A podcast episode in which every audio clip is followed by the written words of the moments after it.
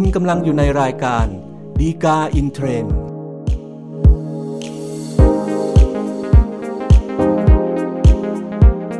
สวัสดีครับท่านผู้ชมท่านผู้ฟังทุกท่านนะครับ พบกันอีกครั้งกับรายการฎีกาอินเทรนด์รายการที่นำสาระที่น่าสนใจจากคำพิพากษาศาลฎีกา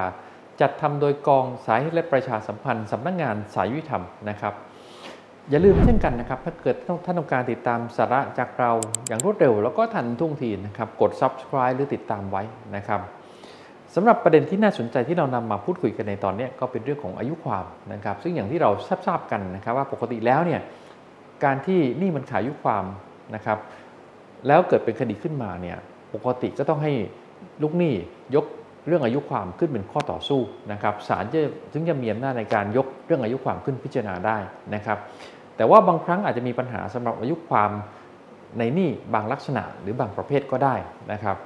โดยประเด็นที่เราจะนำมาพูดคุยกันในตอนนี้นะครับก็เป็นประเด็นที่ว่าถ้าเกิดจำเลยเนี่ยขาดนัดยื่นคำให้การนะครับศาลจะยกเรื่องดอกเบี้ยหนี้จำนองที่ค้างเกิน 5 ปีเนี่ยขึ้นพิจารณาเองเนี่ยได้หรือไม่นะครับ โดยเรื่องราวที่เกิดขึ้นนะครับ ก็สมมุติว่านายกเนี่ยไปกู้เงินจากธนาคารแห่งหนึ่งนะครับเป็นเงิน 5 0 0 0 0 0 บาท โดยจดทะเบียนจำนองบ้านแล้วก็ที่ดินเนี่ยเป็นประกัน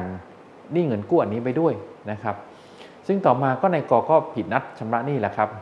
แต่ว่าพอปิดนัดชำระหนี้แล้วเนี่ยก็ได้มีการเจรจาทำสัญญาปรับปรุงโครงสร้างหนี้กันนะครับระหว่างนายกกับธนาคารที่เป็นเจ้าหนี้นะครับ โดยได้มีการทำสัญญาปรับปรุงโครงสร้างหนี้เนี่ยเมื่อเดือนมีนาคม 2548 นะครับ แต่ว่าหลังจากนั้นเนี่ยนายกก็ชำระหนี้ ตามสัญญาปรับปรุงโครงสร้างหนี้เนี่ยบางส่วนไม่ครบถ้วนตามสัญญานะครับ โดยมาชำระหนี้ตามสัญญาปรับปรุงโครงสร้างหนี้ครั้งสุดท้ายเนี่ยเมื่อปี 2555 นะครับ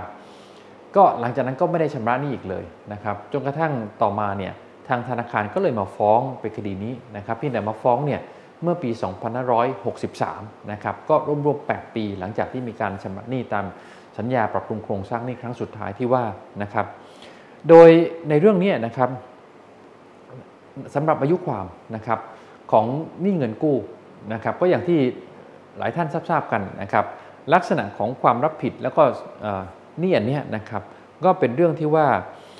เป็นข้อตกลงชำระหนี้โดยผ่อนคืนทุนเนี่ยเป็นงวดๆนะครับ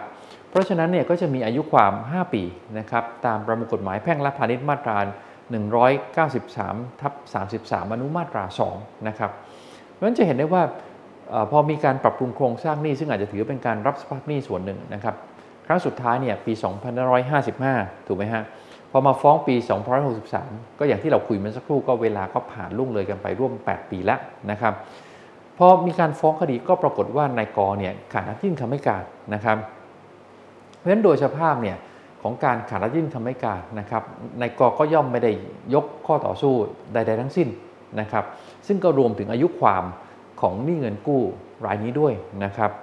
เพราะฉะนั้นพอนายกขาดนัดยื่นคำให้การ แล้วก็มายกข้อต่อสู้อายุความนะครับ ในส่วนของหนี้เงินกู้ที่เป็นหนี้ประธานนะครับศาลก็ย่อมไม่สามารถที่ยกเรื่องอายุความ 5 ปีที่ว่าเนี่ยขึ้นพิจารณาได้เองนะครับ แต่คราวนี้ในเรื่องนี้นะครับมันก็ยังมีอีกส่วนหนึ่งในเรื่องที่เกี่ยวกับอายุความก็คือว่ามันมีมาตรา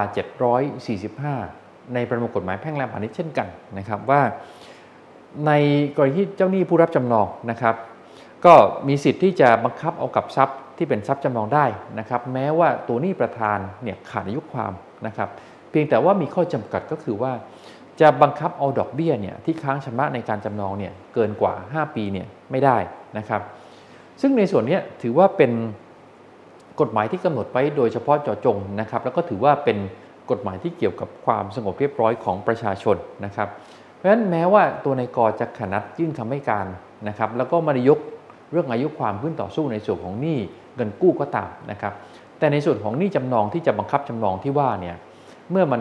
มีข้อจำกัดตามมาตรา 745 อยู่นะครับศาลก็มีอำนาจที่ยกเรื่องของข้อจำกัดในการบังคับจำนองกับดอกเบี้ยที่ค้างเกิน 5 ปีตรงนี้นะครับขึ้นพิจารณาได้เอง แม้ว่านายกจะขนัดยื่นคำให้การ แล้วก็ไม่ได้ยกเรื่องอายุความขึ้นต่อสู้ก็ตามนะครับ เพียงแต่ว่าเรื่องนี้ก็คงจะมีข้อสังเกตไว้อยู่เหมือนกันนะครับว่า อย่างที่เราคุยกันเมื่อสักครู่ก็คือว่าในเรื่องของหนี้เงินกู้ที่เป็นหนี้ประธานเนี่ยในกอกขายื่นคำให้การ แล้วก็หมายได้ยกยื่นยกข้อต่อสู้เรื่องอายุความ เพราะฉะนั้นในกอก็มีหนี้หรือความรับผิดที่ต้องชดใช้หนี้เงินกู้ รวมกับดอกเบี้ยที่ค้างชำระเนี่ยเต็มจำนวน ถูกไหมครับไม่ว่าจะค้างชำระมานานแค่ไหนเกิน 5 ปีหรือไม่ เนื่องจากว่าไม่ได้มีการยกข้อต่อสู้เรื่องอายุความที่ว่านะครับเพราะฉะนั้นที่เราบอกว่าการบังคับจำนองเพื่อชำระดอกเบี้ยที่ค้างเกิน 5 ปีทำไม่ได้เนี่ยนะครับ ก็คงต้องตระหนักไว้ด้วยเหมือนกันนะครับ ว่าแม้ว่านี่นะฮะเป็นเจ้าหนี้จำนองเนี่ยจะถูกข้อจำกัดเรื่องดอกเบี้ยค้างไม่เกิน 5 ปีเท่านั้นถึงจะบังคับนี่ชำระจำนองได้นะครับ แต่ส่วน นี่ที่ค้างชำระเกิน 5 ปีเนี่ยตัวเจ้าหนี้ก็ยังมีสิทธิ์นะฮะเป็นเจ้าหนี้สามัญนะครับที่จะสามารถบังคับชำระหนี้ในหนี้ส่วนนี้ได้นะครับเพราะฉะนั้นผลที่มันตามมาคือว่าถ้าเกิดว่าบังคับจำนองและขายทรัพย์ แล้วเงินราคาที่ขายทรัพย์ได้เนี่ยมันเกินจำนวนดอกเบี้ยที่ค้างชำระเกิน 5 ปีเนี่ยไอ้ส่วนเงินที่มันเกินอยู่ตรงนี้นะครับถ้ามันมีหนี้สามัญที่เป็นหนี้เงินกู้ แล้วมีดอกเบี้ยค้างอยู่นะครับก็คงจะสามารถบังคับกับ ยอดเงินส่วนนี้ได้นะครับเพียงแต่ว่าสิทธิเนี่ยก็คงจะไม่ได้เป็นในฐานะของเจ้าหนี้จำนอง ที่จะมีบุริมสิทธิพิเศษ เหนือกว่าเจ้าหนี้สามัญนะครับเพราะฉะนั้นเกิดมีเจ้าหนี้สามัญมาขอเฉลี่ย ก็อาจจะต้องเฉลี่ยกับเจ้าหนี้คนอื่นไปด้วยนะครับ อันนี้ก็เป็นข้อสังเกตที่อาจจะเกิดขึ้นนะครับ โดยสรุปของเรื่องนี้นะครับผมพอจะบอกได้ว่า ในกรณีที่ลูกหนี้เงินกู้ขาดนัดยื่นคำให้การนะครับ ปกติแล้วเนี่ยศาลย่อมไม่อาจยกเรื่องอายุความหนี้เงินกู้เนี่ยขึ้นพิจารณาเองได้นะครับ แต่ว่าศาลนี่อาจยกอายุความเรื่องบังคับชำระหนี้ดอกเบี้ยนะครับก่อนที่เป็นการชำระหนี้จำนองนะครับ ที่จะบังคับได้เฉพาะดอกเบี้ยที่ค้างไม่เกิน 5 ปีเท่านั้นนะครับ ซึ่งเป็นอำนาจที่สามารถยกขึ้นพิจารณาเองได้ตามมาตรา 745 นะครับสำหรับท่านที่ต้องการดูรายละเอียดเพิ่มเติมนะครับ ดูได้จากคำพิพากษาสารดีกาที่ 3372 ทับ2565 ครับ ก็เป็นครบถ้วนครับสำหรับรายการดีกาอินเทรนในตอนนี้นะครับ อย่าลืมพบกันใหม่ในตอนหน้า ซึ่งเราคงพยายามสรรหาสาระดีๆ ที่น่าสนใจ จากคำพิพากษาสารดีกามานำเสนอสู่ท่านผู้ชม ท่านผู้ฟังทุกท่านเช่นเคยครับ พบกันใหม่ในตอนหน้าครับ สวัสดีครับ